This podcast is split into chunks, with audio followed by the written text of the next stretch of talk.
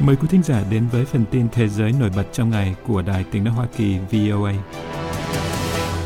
Lễ tang và mai táng chính trị gia đối lập Nga Alexei Navalny sẽ diễn ra tại Moscow vào thứ Sáu mùng 2 tháng 3, nhưng các đồng minh của ông cáo buộc Điện Kremlin đã cản trở nỗ lực tổ chức một sự kiện lớn hơn một ngày trước đó của họ. Người phát ngôn của ông Navalny cho biết,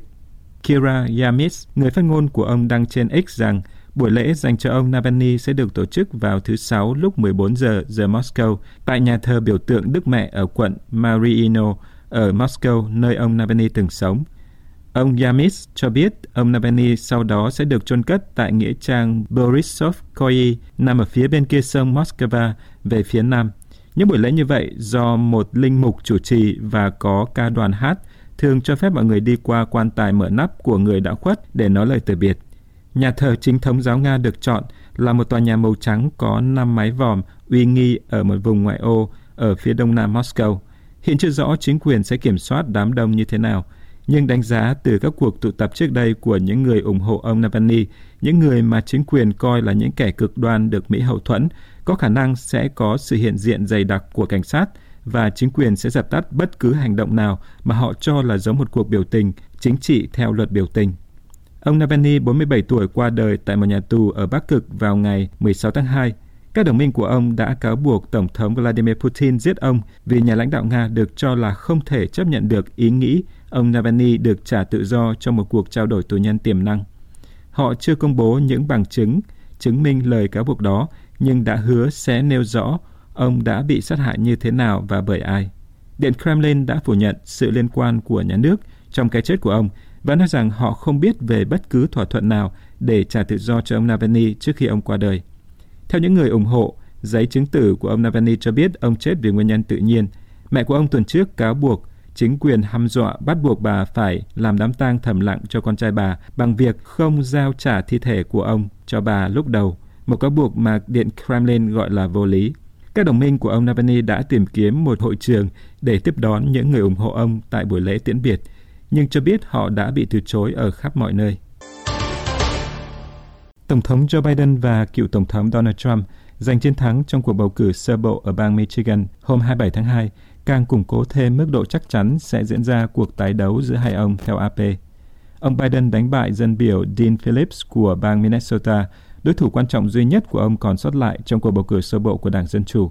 Nhưng các đảng viên Đảng Dân Chủ cũng theo dõi chặt chẽ kết quả số phiếu chọn phương án không cam kết vì bang Michigan đã trở thành tâm điểm cho các thành viên bất mãn trong liên minh của ông Biden, những người đã đưa ông đến chiến thắng tại bang này và trên toàn quốc vào năm 2020. Số phiếu chọn phương án không cam kết này đã vượt xa tỷ lệ 10.000 phiếu bầu mà ông Trump đã giành được ở Michigan vào năm 2016 là mục tiêu mà những người tổ chức việc thể hiện bày tỏ sự phản kháng đã đặt ra. Về phần ông Trump, đến nay, ông đã thắng trong năm bang đầu tiên trong lịch bầu cử sơ bộ của Đảng Cộng Hòa Chiến thắng của ông ở bang Michigan trước đối thủ lớn cuối cùng của ông là bà Nikki Haley, cựu đại sứ tại Liên Hợp Quốc, diễn ra sau khi cựu Tổng thống đánh bại bà với cách biệt 20 điểm phần trăm tại bang quê nhà của bà là South Carolina vào ngày 24 tháng 2.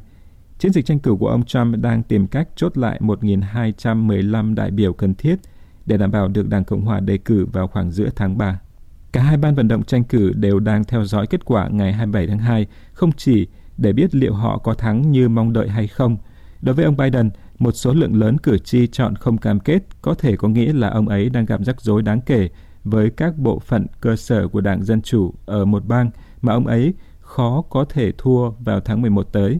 Trong khi đó, ông Trump lại kém hiệu quả với các cử tri ở ngoại ô và những người có bằng đại học, đồng thời phải đối mặt với một phe phái ngay trong đảng của ông, tin rằng ông đã vi phạm pháp luật trong một hoặc nhiều vụ án hình sự.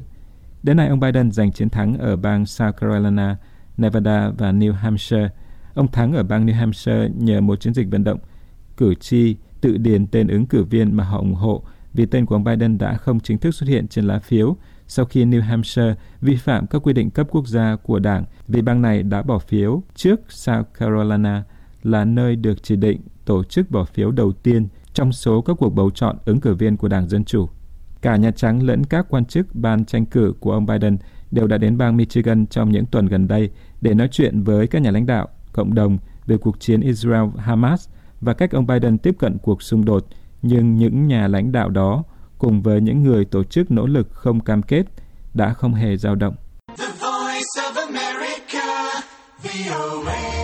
Hôm 27 tháng 2, Thượng nghị sĩ Hoa Kỳ Richard Blumenthal nói trong một phiên điều trần rằng các nhà sản xuất hàng bán dẫn của Hoa Kỳ cần phải làm nhiều hơn để ngăn chặn việc chip của họ bị lắp ráp trái phép vào các thiết bị mà quân đội Nga sử dụng, theo Reuters. Phát biểu trên của ông Blumenthal được đưa ra khi có nhiều báo cáo cho thấy chip có nguồn gốc từ Hoa Kỳ và công nghệ khác tiếp tục bị phát hiện trong nhiều loại thiết bị của Nga trên chiến trường Ukraine, từ máy bay không người lái, bộ đàm cho đến tên lửa và xe bọc thép. Lời kêu gọi của ông Blumenthal nhắm vào các nhà sản xuất chip của Hoa Kỳ như Advanced Micro Devices, Intel Corp, Texas Instruments và Analog Devices sau khi có báo cáo về sản phẩm của họ nằm trong thiết bị của Nga hoặc chảy sang Nga, bất chấp các biện pháp kiểm soát xuất khẩu của Hoa Kỳ. Tại phiên điều trần xem xét các nhà sản xuất chip của Hoa Kỳ tuân thủ ra sao các hạn chế xuất khẩu được áp đặt sau cuộc xâm lược của Nga vào tháng 2 năm 2022, ông Blumenthal, Chủ tịch Tiểu ban điều tra thường trực của Thượng viện nói rằng các công ty có khả năng theo dõi đúng mức những thành phần đó để hành động nhiều hơn nữa. Tiểu ban này đã tìm kiếm tài liệu và thông tin từ bốn nhà sản xuất chip. Theo một bản ghi nhớ của nhân viên ủy ban, dữ liệu sơ bộ cho thấy xuất khẩu đã tăng đáng kể từ năm 2021 sang các quốc gia mà Nga có thể đang sử dụng để né tránh các biện pháp kiểm soát. Phát biểu tại phiên điều trần, ba nhân chứng mô tả các tổ chức của họ theo dõi việc sử dụng chip và linh kiện của Mỹ trong vũ khí của Nga. Thượng nghị sĩ Ron Johnson, thành viên cấp cao của tiểu ban, đưa ra quan điểm rằng các biện pháp trừng phạt sẽ luôn bị né tránh. Ta bịt một lỗ, lỗ khác sẽ mở ra, ông nói. Intel cho biết các hợp đồng của họ yêu cầu khách hàng và nhà phân phối phải tuân thủ các quy định, đồng thời họ nỗ lực theo dõi và giảm thiểu các vấn đề tiềm ẩn đối với nhà phân phối. AMD nói họ hoan nghênh việc tăng cường quan hệ đối tác tư công để chống lại việc chuyển hướng sản phẩm bất hợp pháp. Họ cho hay họ sẽ hành động khi các sản phẩm AMD bị chuyển hướng và làm việc với hải quan toàn cầu và các tổ chức khác để ngăn chặn các lô hàng bất hợp pháp.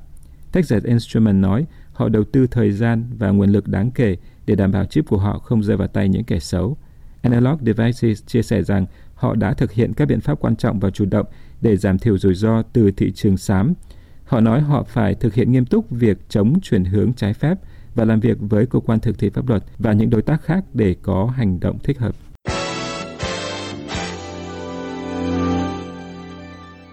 Vệ tinh do thám đầu tiên của Triều Tiên vẫn còn sống, một chuyên gia vũ trụ ở Hà Lan cho biết hôm thứ Ba, sau khi phát hiện những thay đổi trong quỹ đạo của nó cho thấy Bình Nhưỡng đã điều khiển thành công tàu vũ trụ, mặc dù khả năng của nó vẫn chưa được biết. Sau hai lần thất bại thảm hại, Triều Tiên đã đưa thành công vệ tinh Malion 1 vào quỹ đạo vào tháng 11. Truyền thông nhà nước Bình Nhưỡng tuyên bố họ đã chụp ảnh các địa điểm quân sự và chính trị nhạy cảm ở Hàn Quốc, Hoa Kỳ và ở các nơi khác, nhưng không công bố bất kỳ hình ảnh nào. Các máy theo dõi vô tuyến độc lập chưa phát được tín hiệu từ vệ tinh. Marco Langbroek, chuyên gia về vệ tinh của Đại học Công nghệ Delft ở Hà Lan, viết trong một bài đăng trên blog. Nhưng bây giờ chúng tôi có thể chắc chắn rằng vệ tinh vẫn còn sống. Từ ngày 19 đến ngày 24 tháng 2, vệ tinh đã tiến hành các hoạt động di chuyển để nâng cao cận điểm trong quỹ đạo của nó từ 488 km lên 497 km. Ông Langbroek cho biết trích dẫn dữ liệu từ Trung tâm điều hành không gian kết hợp do Hoa Kỳ lãnh đạo. Ông nói hoạt động này chứng minh rằng Maliyon 1 chưa chết và Triều Tiên đang kiểm soát vệ tinh là điều đang gây tranh cãi. Bộ Quốc phòng Hàn Quốc cho biết họ cũng đã đánh giá vệ tinh này đang ở trên quỹ đạo nhưng sẽ không bình luận thêm về các phân tích riêng lẻ. Hôm thứ Hai, Bộ trưởng Quốc phòng Shin Yong-sik nói vệ tinh này không có dấu hiệu thực hiện các nhiệm vụ khác hoặc tham gia trinh sát. Nói về nhận xét của Bộ trưởng Shin, ông Lambrecht viết, mặc dù hiện tại chúng tôi thực sự không thể chắc chắn liệu vệ tinh có chụp ảnh thành công hay không, nhưng ít nhất nó cũng thực hiện các thao tác trên quỹ đạo. Vì vậy, theo nghĩa đó, nó vẫn hoạt động. Ông nói hoạt động gây quỹ đạo này gây ngạc nhiên vì sự hiện diện của hệ thống đẩy trên tàu là điều bất ngờ và các vệ tinh trước đây của Triều Tiên chưa bao giờ điều động được. Ông Langbrecht nói, có khả năng nâng cao quỹ đạo của vệ tinh là một vấn đề lớn. Điều đó có nghĩa là miễn vệ tinh còn nhiên liệu, Triều Tiên có thể kéo dài tuổi thọ của vệ tinh bằng cách nâng độ cao khi nó xuống quá thấp, ông kết luận. Triều Tiên quốc gia trang bị vũ khí hạt nhân tuyên bố sẽ phóng thêm 3 vệ tinh do thám trong năm 2024.